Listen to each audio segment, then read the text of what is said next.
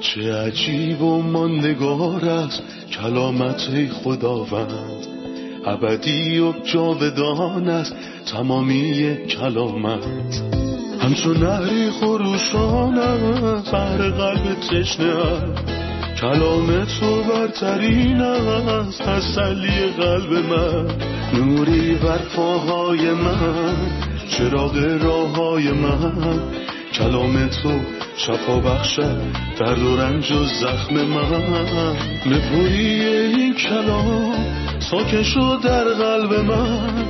تغییرم به آزادم ساد شبان نیکوی من. چه عجیب و ماندگار است کلامت خدا رد ابدی و جاودان است تمامی کلامت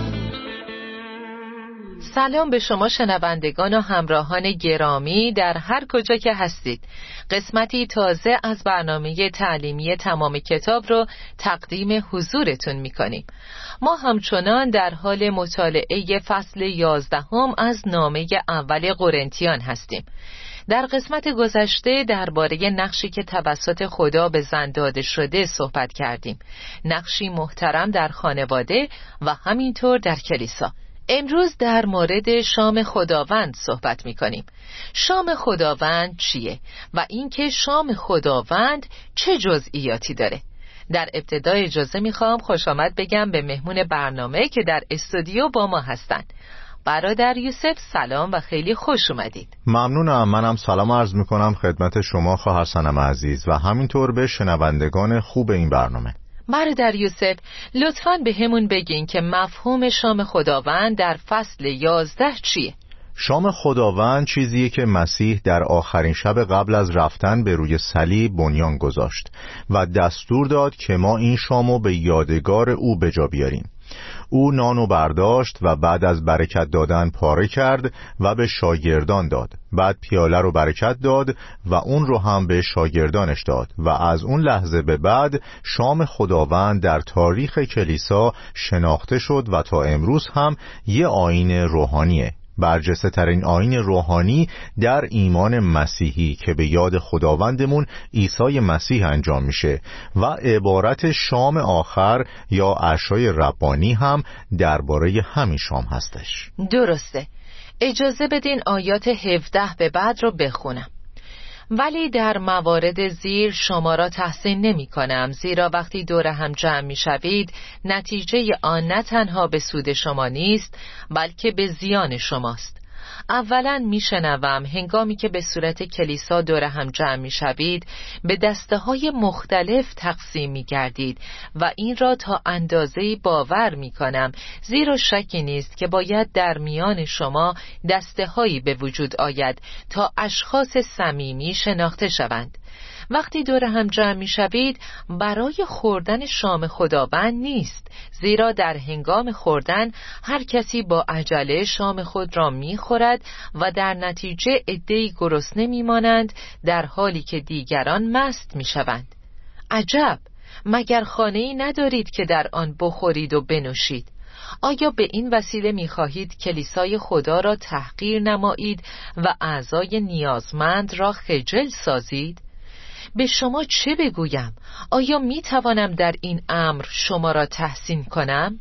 ابدا برادر یوسف سوال من اینه که آیا این آیات برای شام خداوند کاربرد دارند یا اینکه درباره جزئیات دیگه ای صحبت می‌کنه اتفاقی که در کلیسای اولیه میافتاد این بود که قبل از شام خداوند یه جشن محبت داشتند این جشن به عنوان یک تصویر مشارکت در تمام کلیساهای محلی به حساب میاد. بنابراین اونا در محل کلیسا که معمولا یه خانه بود جمع می شدن و بعد با هم شام می خوردن و بهش عید آگاپه می گفتن و بعد از خوردن شام همیشگیشون در شام خداوند شرکت می کردن و مرگ خداوند رو به یاد می آوردن در واقع اتفاقی که در قرنتوس افتاد یه استفاده اشتباه از امور بود به این دلیل که اونها رعایت همدیگر رو نمی کردن. بعضی از خانه یا سر کار خیلی گرسنه می اومدن و در جشن اول یا آگاپه پرخوری می کردن.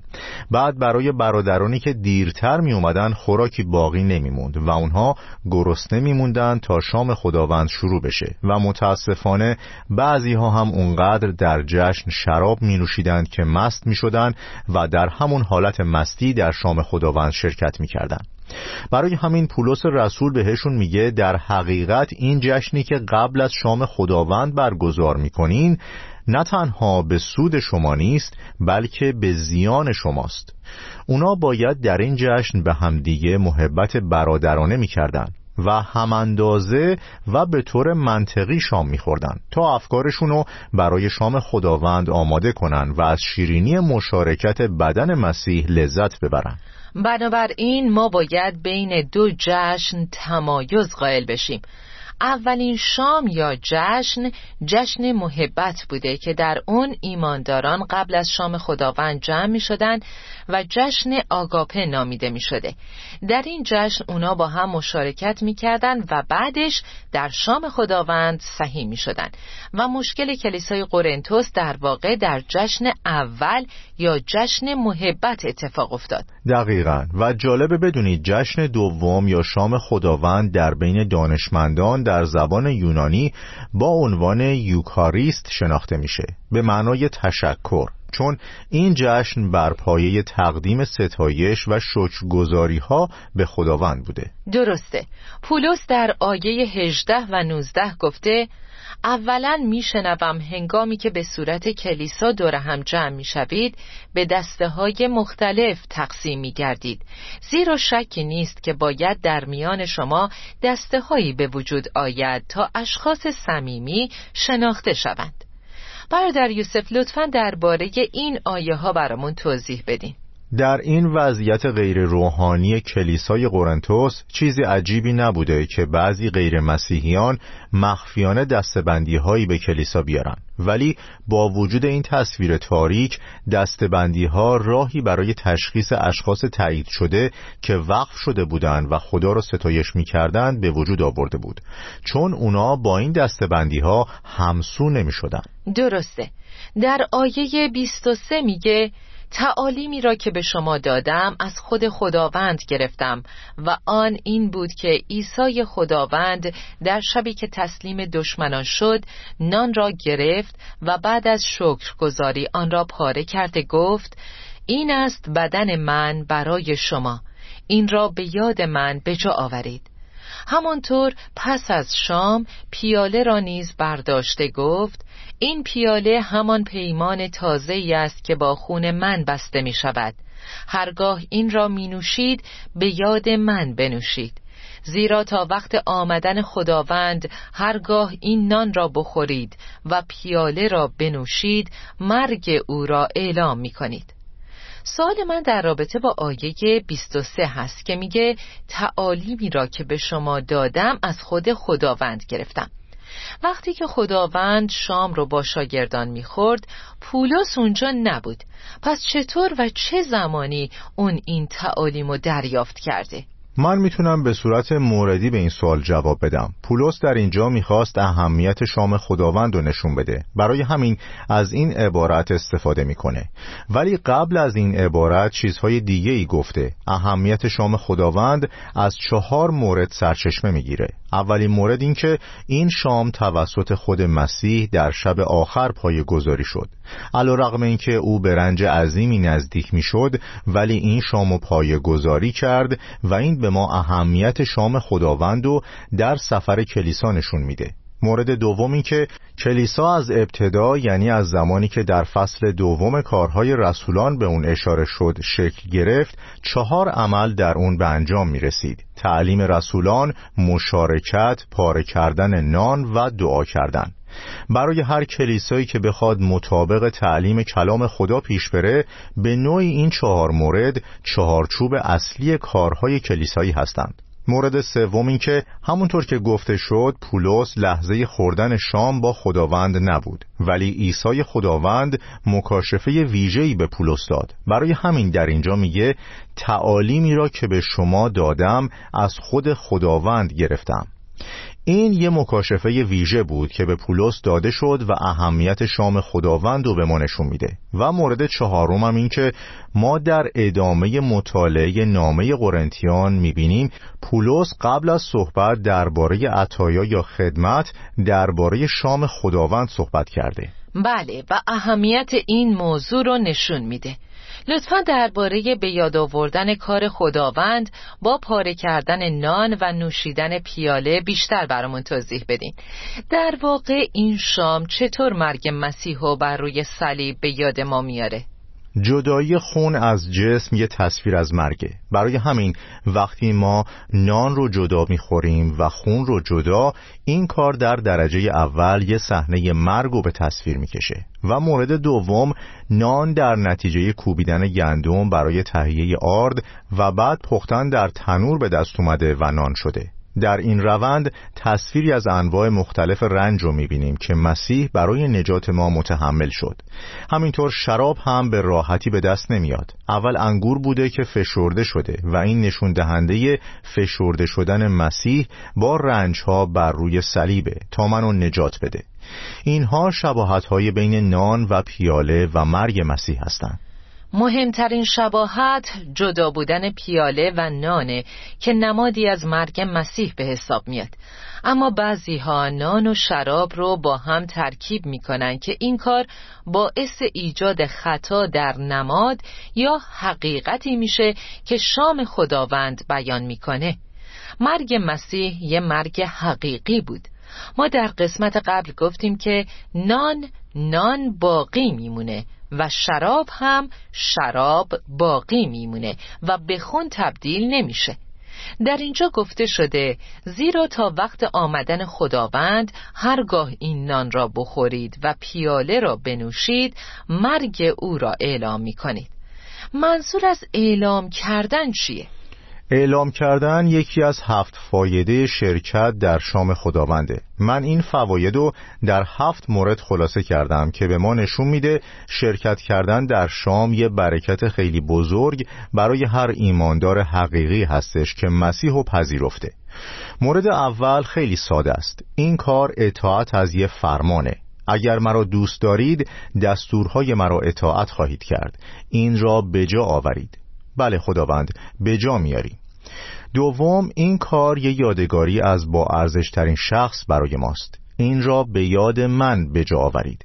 پس ما مسیح رو به یاد میاریم. وقتی من در جیبم عکس همسرم رو دارم و هر چند وقت یه بار بهش نگاه می‌کنم یعنی اینکه همسرم برای من خیلی با ارزشه. سوم چرا ما این به یاد آوردن و تنهایی توی خونمون انجام نمیدیم؟ چون وقتی همدیگر رو ملاقات می کنیم و با هم در شام شرکت می کنیم این اعلام عملی از عضویتمون در بدن مسیحه. ما اعضای یه سازمان، یه باشگاه یا حتی یه فرقه نیستیم بلکه ما اعضای یگان بدن مسیح هستیم.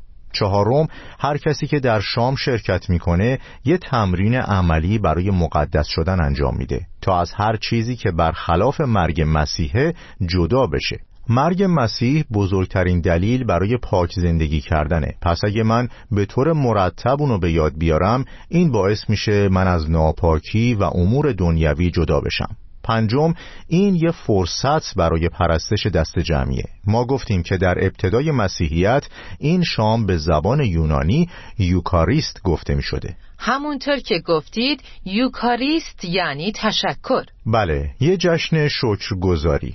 ما نمیاییم تا برای چیزی درخواست کنیم یا دعا کنیم طلب کنیم و شفاعت کنیم بلکه برای پرستش میاییم و تا به خداوند بگیم چقدر عظیم هستی.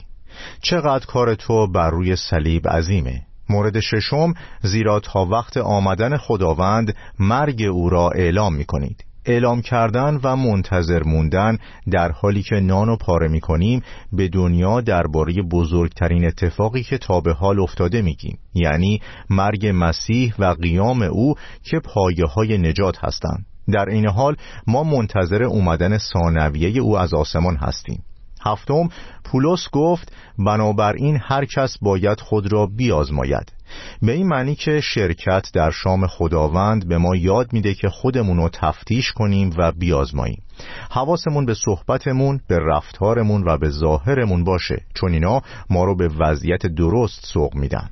پس اینطوری ما متوجه میشیم که پاره کردن نان یا همون شام خداوند به یاد آوردن و منتظر موندنه. ما کار مسیح رو بر روی صلیب به یاد میاریم و تا موقع اومدن خداوند مرگ او رو اعلام می‌کنیم. خب عزیزان استراحت کوتاهی می‌کنیم و خیلی زود با ادامه درس برمیگردیم.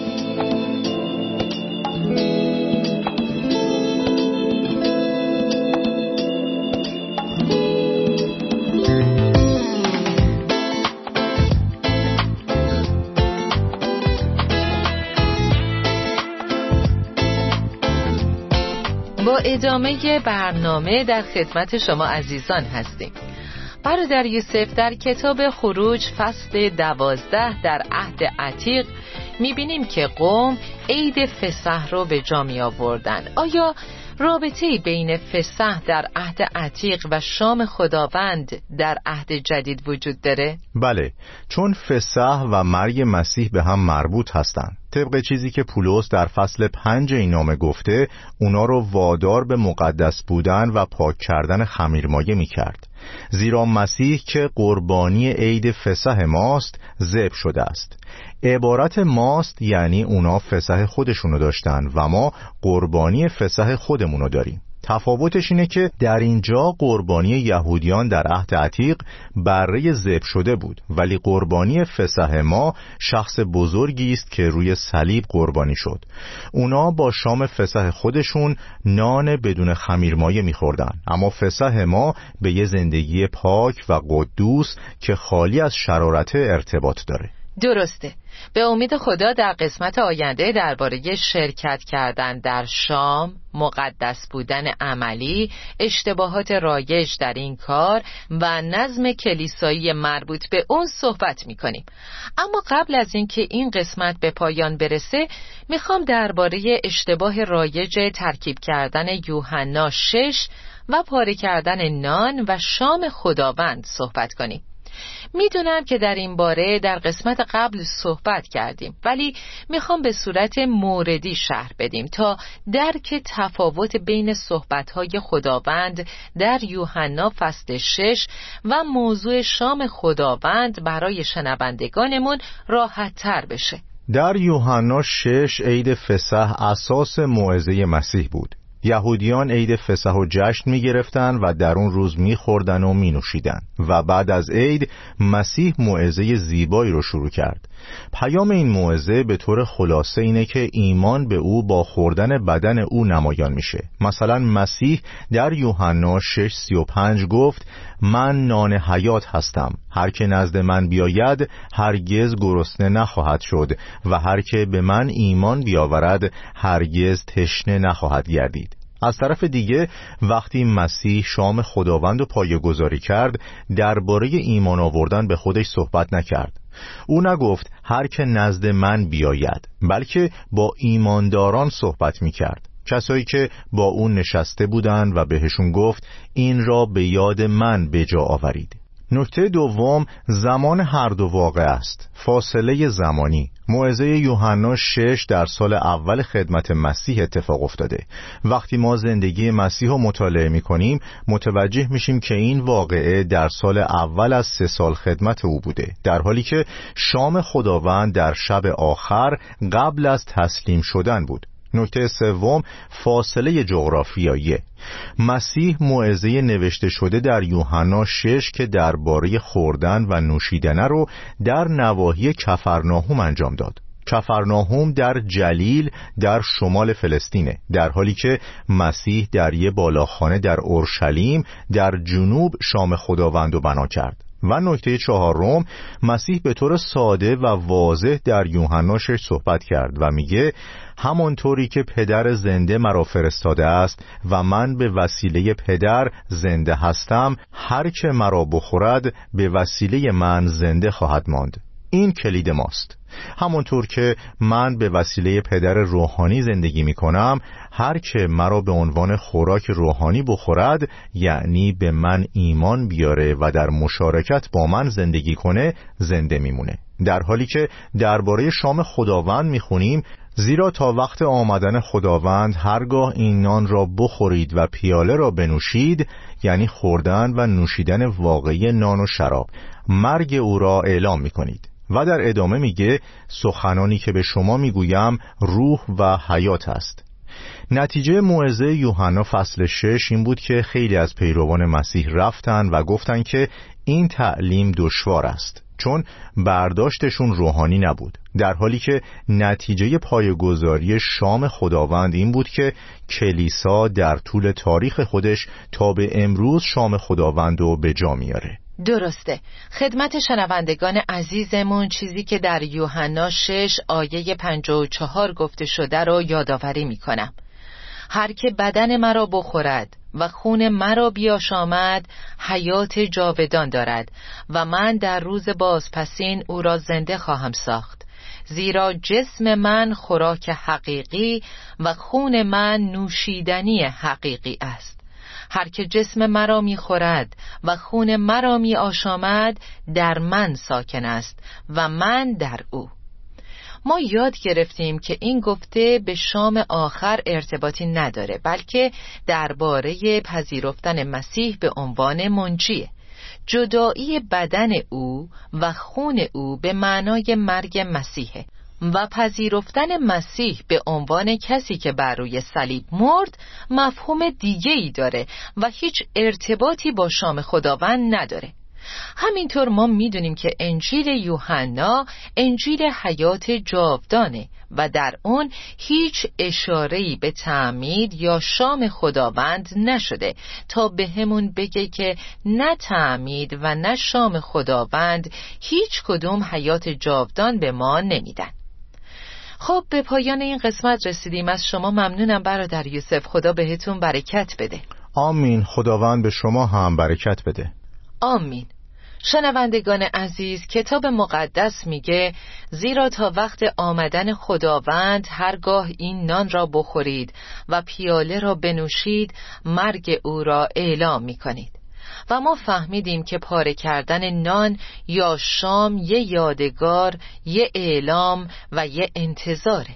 ما کسی رو به یاد میاریم که به خاطر ما بر روی صلیب مرد و زمانی که در مراسم شام خداوند شرکت می کنیم کار مسیح رو به یاد میاریم که داستان محبت عظیمیه.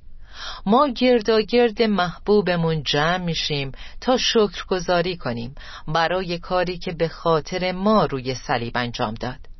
این کار به ما داستان محبت رو یادآوری می‌کنه اتفاقی که روی صلیب به انجام رسید. این داستان یه بخشش بی انتهاست چون مسیح خودش رو برای ما فدا کرد.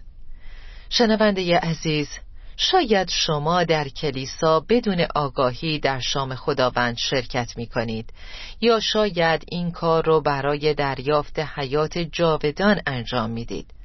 باید خدمتتون ارز کنم که حیات جاودان تنها با ایمان به خداوند عیسی مسیح به دست میاد اگه شما در شام شرکت می کنید در حالی که در گناه هستید شام شما رو نجات نمیده و به آسمان نمی‌بره. شام خداوند گناهان شما رو در حضور خدا نمیبخشه. اما چیزی که خطاها و گناهان رو میبخشه ایمان به کار مسیح بر روی صلیبه. فقط اون موقع هست که شام به عنوان اطاعت از یه فرمان در نظر گرفته میشه. فرمان محبت برای خوشنود کردن قلب خداوند ما عیسی مسیح. تا سلامی دوباره و قسمتی جدید خدا نگهدارتون باشه. چه عجیب و ماندگار است کلامت خداوند. ابدی و جاودان است تمامی کلامت. همچون نهری خروشان است بر قلب تشنه کلام تو برترین است تسلی قلب من. نوری بر پاهای من چراغ راه های من. کلام تو شفا بخشد درد و رنج و زخم من. نپوری این کلام ساکن شد در قلب من. تغییرم به آزادم ساد شبان نیکوی من. چه عجیب و ماندگار است کلامت خدا رد ابدی و جاودان است تمامی کلام